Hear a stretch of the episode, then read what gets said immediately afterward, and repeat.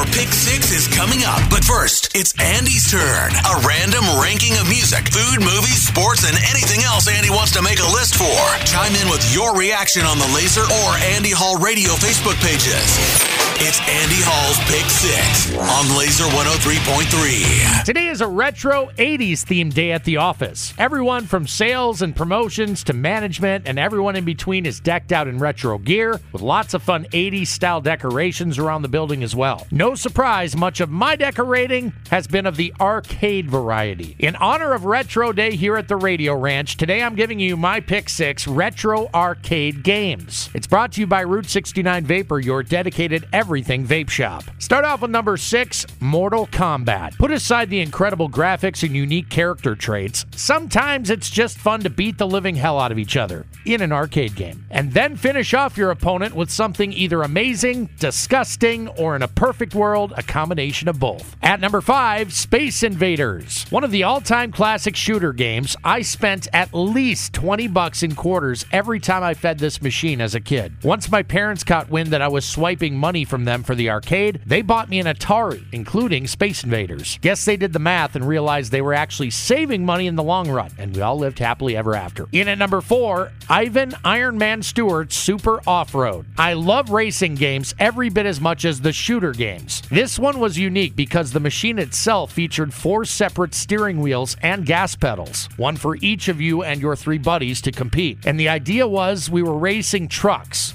but they looked more like remote controlled miniature versions, truth be told. At the end of each race, you got a certain amount of budget to work with to upgrade your truck. Pretty cool. Ranking number three, NBA Jam. As far as sports games go, they weren't more entertaining than this one, in my opinion. From the officially licensed teams to the actual NBA superstars with oversized heads working in a two on two format, even the gameplay itself was a ton of fun. You didn't even need to be a good athlete to be a superstar at NBA Jam. I dominated with the Charlotte Hornets back in the day.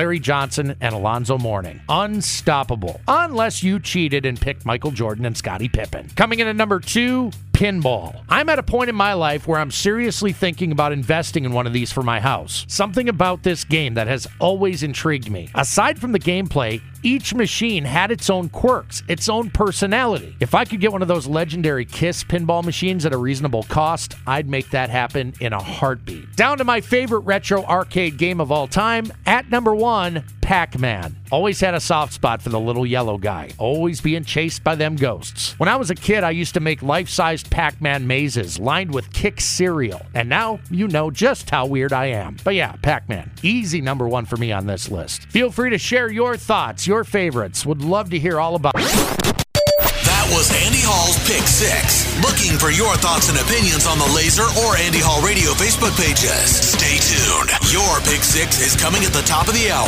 on Laser 103.3.